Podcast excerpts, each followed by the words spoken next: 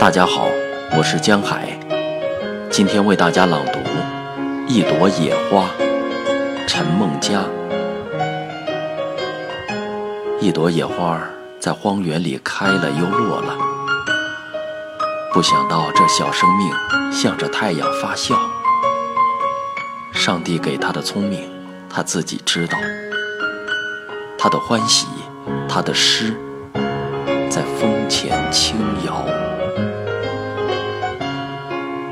一朵野花在荒原里开了又落了，他看见春天，看不见自己的渺小。